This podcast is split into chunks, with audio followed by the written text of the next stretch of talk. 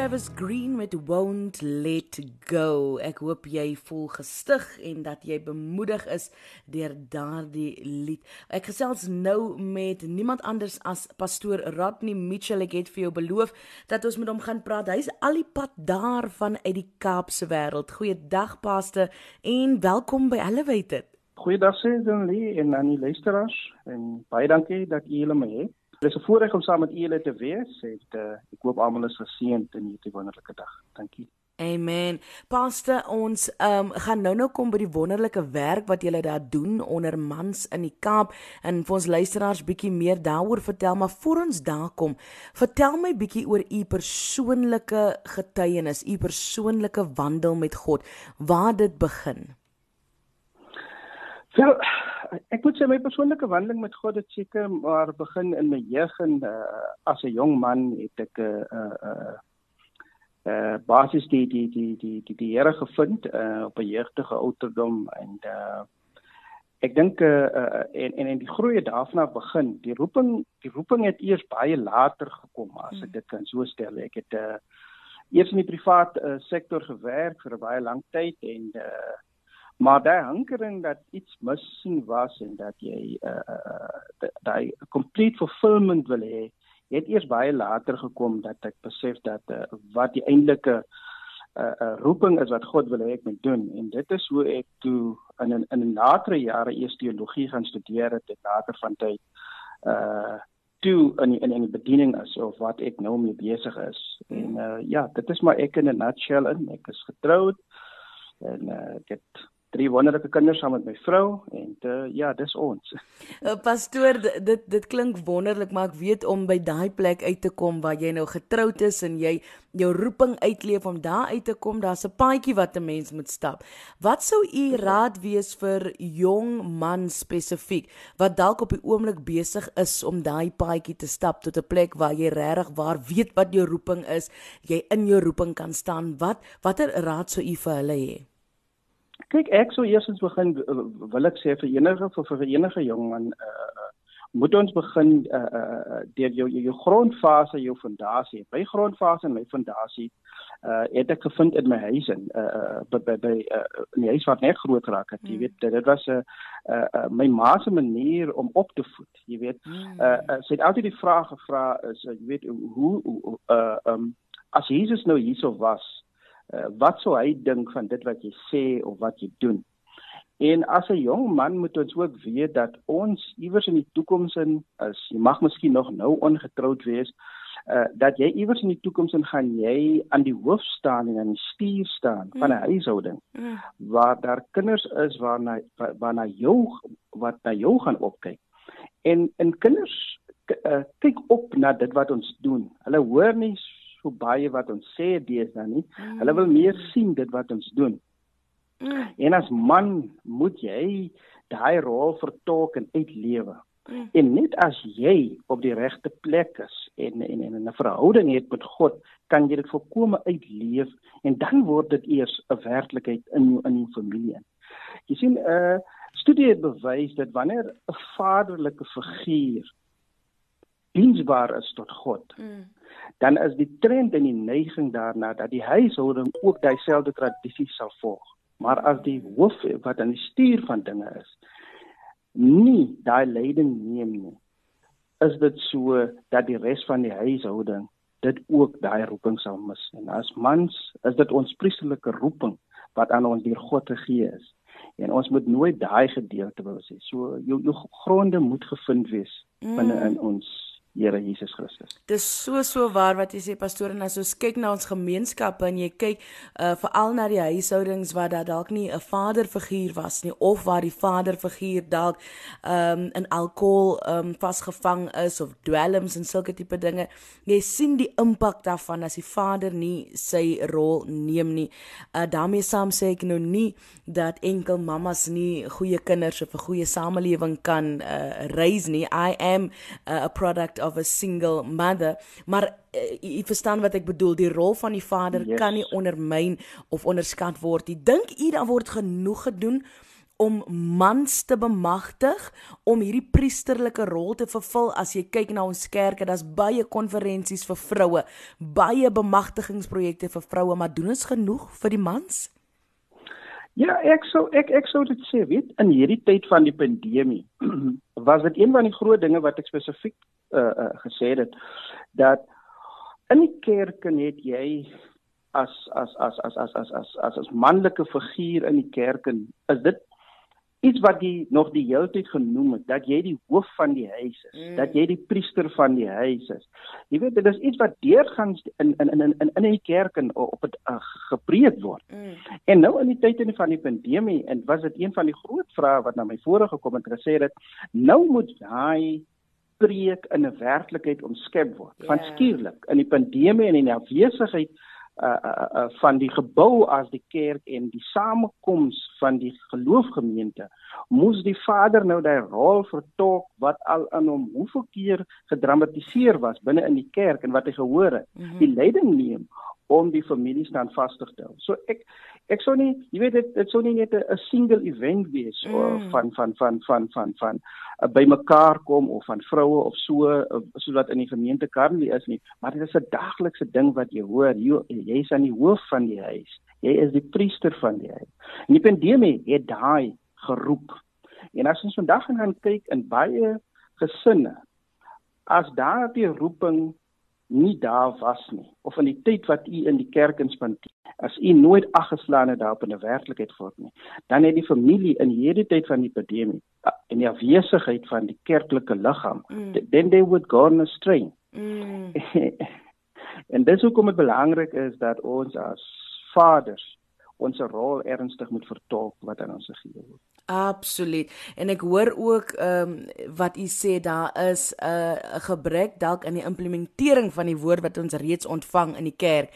Ehm um, in in in die kerk. Watter uh, raad sou u hê vir mense wat sê ek hoor die woord elke Sondag, maar ek sukkel om dit toe te pas in my lewe. Hoe kry ons die kerk, die liggaam van Christus om nie net die woord te hoor nie, maar om dit te doen? Ja, uh, vir vir ons as geloofgemeente is, is is is dit is altyd die ding ons moet doeners wees van die woord en is nie nie hoorders van die woord nie. Uh dat ons en en en en ek sou vir enige uh, pa uh, papa sê jou jou jou jou jou jou roeping uh, uh in die, in in die kerk uh is dit nie iets wat jy op 'n Sondag doen nie, maar dit is 'n daglikse ding wat jy uitleef binne in jou in in jou huis. Ja. En dit is waar ons huisgodsdiens baie belangrik is dat ons uh ons moet saam bid kinders wil sien dat pappa bid. Kinders ja. wil sien dat mamma bid. En dit moenie 'n vreemde ding op die in die in in in die huis in is nie. Uh, en kinders leef dit dan uit. Kinders weet dan dat ek moet bid. Mm. Kinders weet ek moet die woord oopmaak, ek moet lees. En dit is wat ons vir vir, vir familie sê. Dit moenie 'n vreemde ding is en jy kan dit sien. Mm. As jy in 'n huis inkom en uh, jy kom om 'n uh, bidtuur te hou, uh dis 'n vreemde ding. Ja. Maar wanneer dit 'n uh, uh, uh, uh, practice is in die huise, kan jy sien dat die kinders outomaties hulle se Bybels uithaal. Jy kan sien dat wanneer daar 'n uh, beurtelings gebid word dat elkeen 'n geleentheid kry om te bid, dat die kinders kan saam bid, die kind weet hoe om te bid. En dit is waar dit as u dit nie 'n werklikheid in u huis en maak nie en dit uitleef elke dag saam met u kinders nie, kan dit nooit uh, dan dan bly die woord net dit wat jy hoor en dit word nooit vlees in 'n werklikheid in die lewe. Absoluut.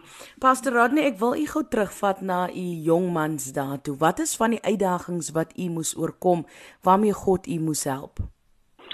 Sjoe, uh, ja, dit was verskriklik. Uh, dat in, in my tyd en uh, was dinge 'n bietjie baie anders geweest en dit was dat as jong mens moes ek uh, uh, uh, uh, was jy gekonfronteer deur die norme uh wat in in in in in die omgewing was en in in, in alkoholmisbruik was die ding daai gewees. Ons het die klubs gehad en hy het toe ek groot geraak en dit was meer 'n disco.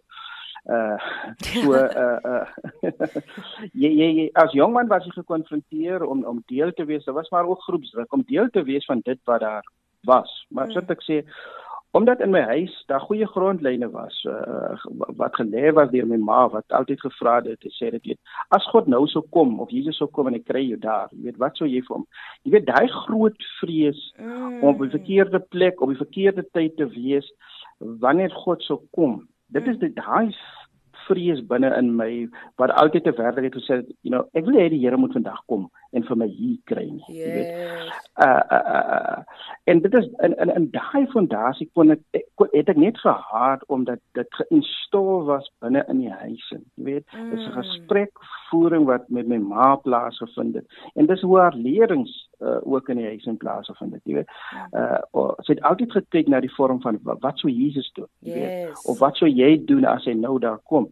En uh, dit was daar Uh, maar ek kon dit die hoofdiet as jong persoon opgroei en sê dit nee man, jy weet. Uh ek is nie by uh, by dit nie, jy weet of ek wil nie yes. dit doen, jy weet. Mense, ek weet uh, jy, jy jy jy jy wil nie publiek praat nie of jy wil nie 'n jong man wees wat gesien wees wat in 'n openlig diens is en so aan. Mm. Uh ja ja ja. Maar on ja, ons moet dit ons ons ons, ons dit dit is dit vir vir, vir jong mense en en ek kan my indink dit dit is is moeilik. Maar hoe meer ons hulle expose aan dit, soos ek sê, as dit uit die huis uit kom, gaan die saadjie iewers uh kim en kim en hy sal op die regte tyd sal hy opgroei. Jy weet, ja. as dit eendag wat hy daar so sit en net onthou wat die lering in die huis en wat of net hy Sondagskool boodskappe inhou. Ek kan nou nog my my eerste Sondagskool 'n uh, mm. drama wat ons uh, uitgespeel het, jy weet. Maar dis iets wat wat wat by jou bly. Jy yes. weet, uh, dit het 'n blywende impak. Ons moet 'n vinnige musiekbreek neem, maar voor ons dit doen, wil ek net uh vir Pastor Rodney Mitchell as hy sopas ingeskakel is, dis al met wie ons vandag praat. Ek wil net vir hom vra. Pastor, jy het nou nou genoem van die huisaltaar. Jy het nou nou gepraat van die biduur en dit is baie dinge wat ons nie meer hedendaags sien in huishoudings nie. Is daar enige ander practices ehm um, wat destyds toegepas het wat regtig gewerk het wat ons nou dalk nie meer doen nie, maar dalk tog nodig is vir ons as samelewing? Ja, ek as ek net so vinnig, as ek net so vinnig moet moet moet moet moet moet moet, moet dink uh uh uh aan uh, 'n groot woord in my groot woord jare in is dit een van die die die, die groot dinge dat 'n uh, 'n kerk wees uh was 'n huishoudelike 'n uh, uh, uh, ding. Mm. En as ek net iets klein moet aanneem, is dit hoe jy aangetrek het. Ja.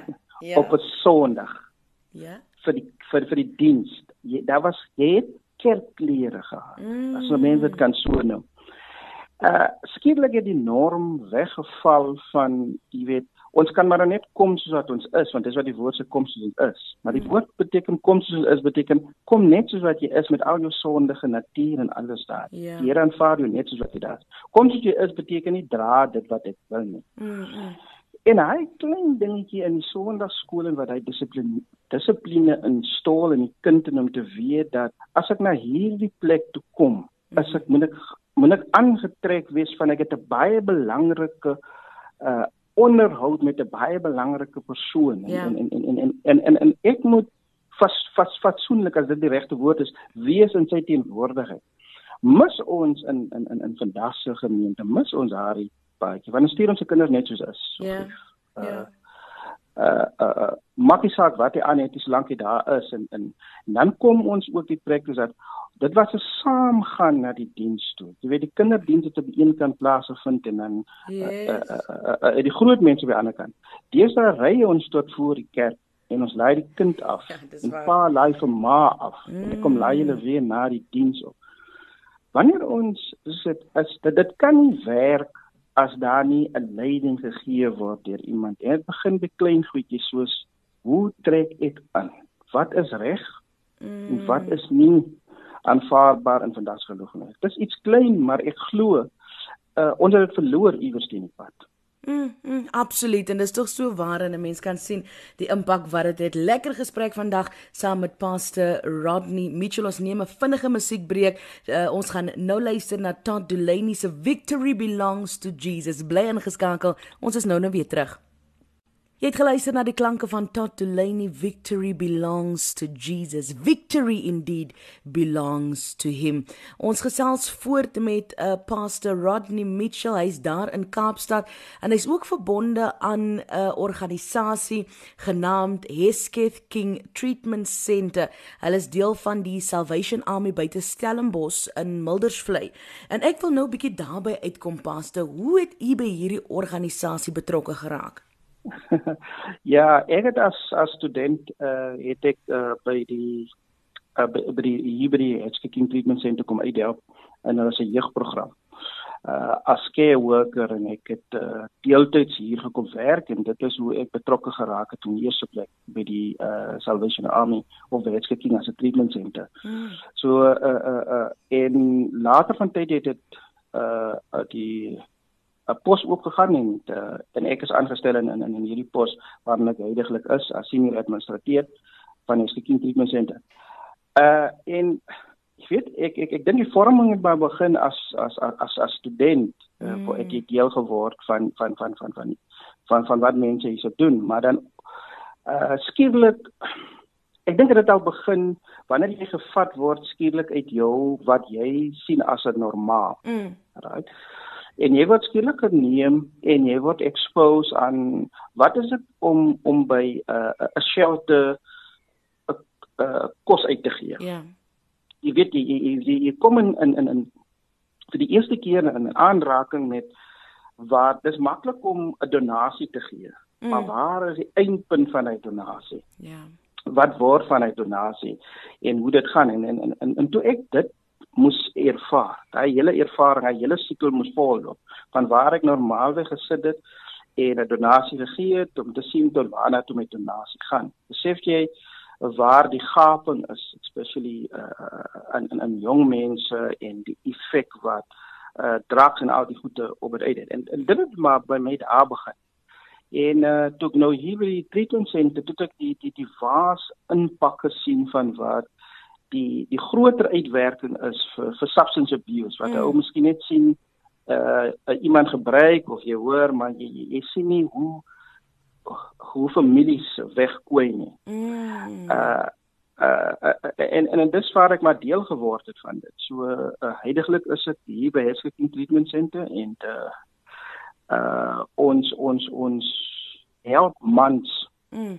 en kinders, jong seuns wat vasgevang is in addiction. Jong seuns van die ouderdom van 16 tot en met 20 toon ons 'n jeugprogram. Mhm. Mm uh wat so 7 weke lank is waar ons weer die die die kind uit die uit die, die gemeenskap uit haal en en en weer uh waardes en normes by hom installeer en dit doen ons deur middel van van van van van godsdiens. Jy weet ons ons uh bring weer hoop by die by die by die individu en ons gee vir hom geleentheid om gesond te raak en ons doen dit deur middel van uh die bediening van die woord. Daar is mm. geen addisionele goed wat ons gebruik uh, om die persoon deur die ding uh, ons kan dit net doen met God aan ons. Ja. Pastor, ek wil gou uh, teruggaan na iets wat jy nou genoem het omtrent die impak van die dwelmverslawing op die families.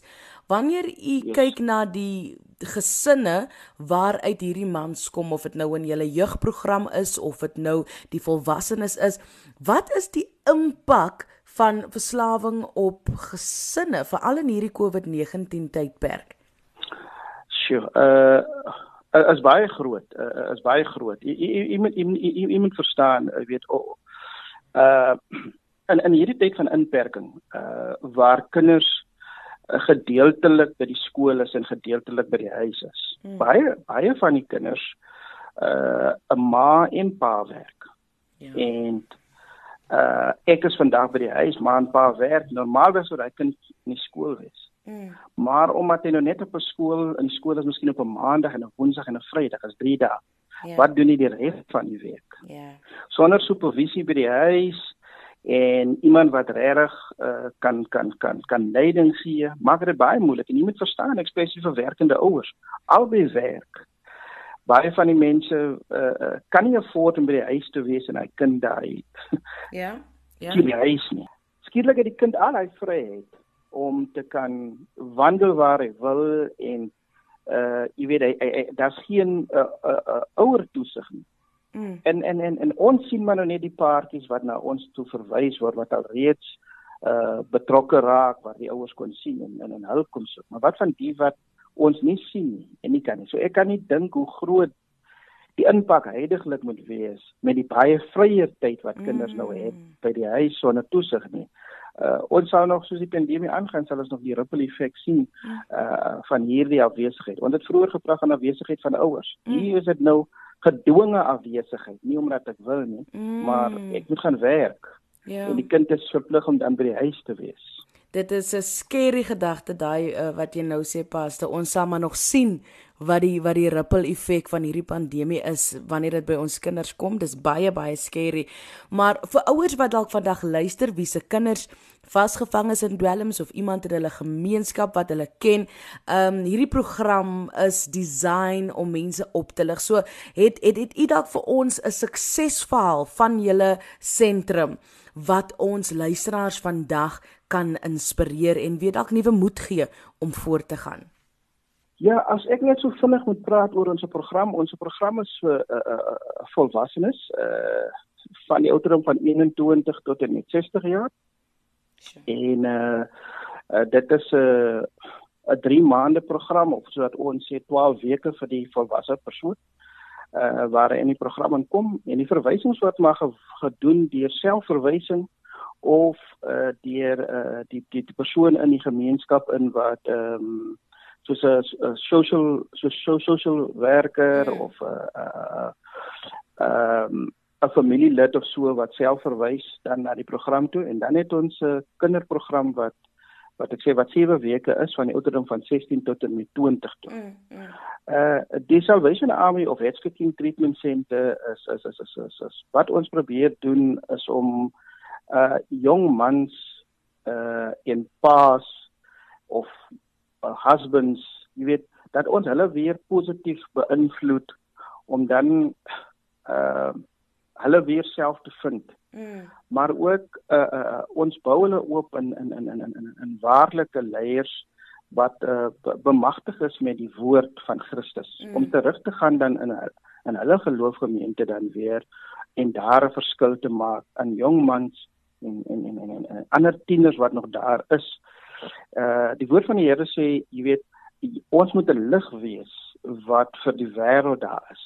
En dit is wat ons probeer doen. Ons probeer wanneer die mense hier gaan dat hulle die lig daar is vir binne in hulle se gemeenskap weer waar hulle die lig kan sien en hopelik deur dit wat hulle daarso sien dan ook dan te kom vir hulp en dat waar ou basis en dat hulle weer kan ook hulle se gesin weer kan uplift uh, binne hulle eie gemeenskap. Maar soos ek sê, ons kan dit net doen vir hierdie wie kom en die hulp yes. ontvang hierso met die hulp van die Here.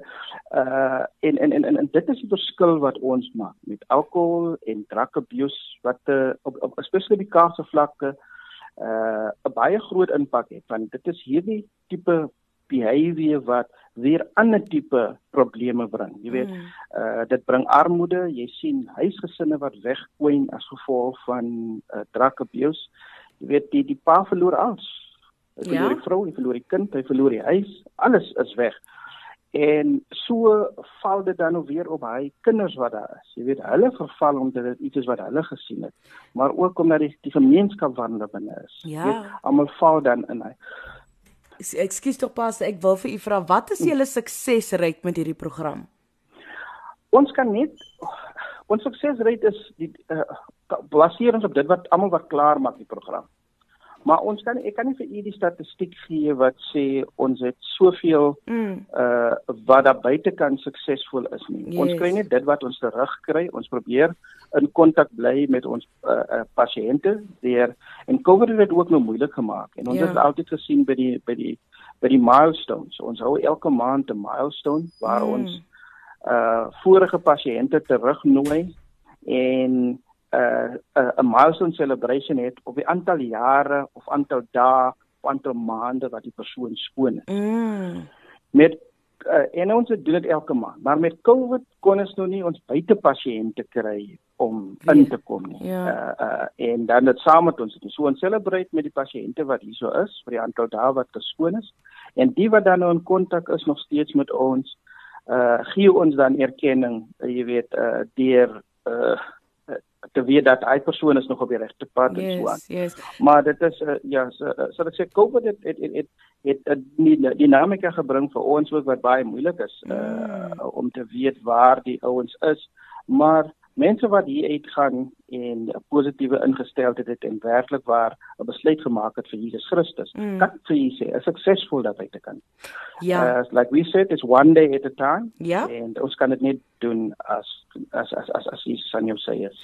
Dit is Pastor Rodney Mitchell van die Hesketh King Treatment Center daar uh, buite Stellenbosch in Mildersvlei. Ek weet daar's dalk van ons luisteraars wat graag meer wil weet nie net oor hierdie treatment center nie, maar dalk paste oor jou eie bediening self daar onder in die Kaap. Hoe maak ons kontak met julle? Hoe ondersteun ons vir julle? Vir Hesketing Treatment Center, u kan na ons 'n uh, webpage toe gaan. Ons het 'n gedeelte daar waar u kan 'n donasie doen of so as dit by donasies kom. As u wil kontak maak met die program, is dit ook op ons se se se se se se webblad. As u net gaan na www.hesketingtreatmentcenter, uh ons daar's ook 'n vorm wat u kan aflaai uh uh as daar aansoeke is wat wil kom en uh en en u kan ook meer lees oor ons as as as as, 'n treatment center. En dit is hoe u maar kontak uh, met met ons kan hou en uh, andersins kan u die foon optel en skakel. En uh, ons uh, sal graag wil hoor wat daar is en uh, hoe ons vir u kan help mm. as daar van die luisteraars daar buite is. Yes. Pastor Rodney Mitchell, ek wil vir u baie dankie sê vir u tyd en ook vir u geduld. Ek wil vir ons luisteraars sê Pastor Rodney um he's been very very patient with me through technical difficulties and things and I mean we've been trying this for I think 2 weeks now. Baie baie dankie Pastor. We appreciate the work that you do en ons dank God ook vir die wysheid eh, wat u vandag gedeel het. Baie dankie. Baie dankie dat jy my gehad het.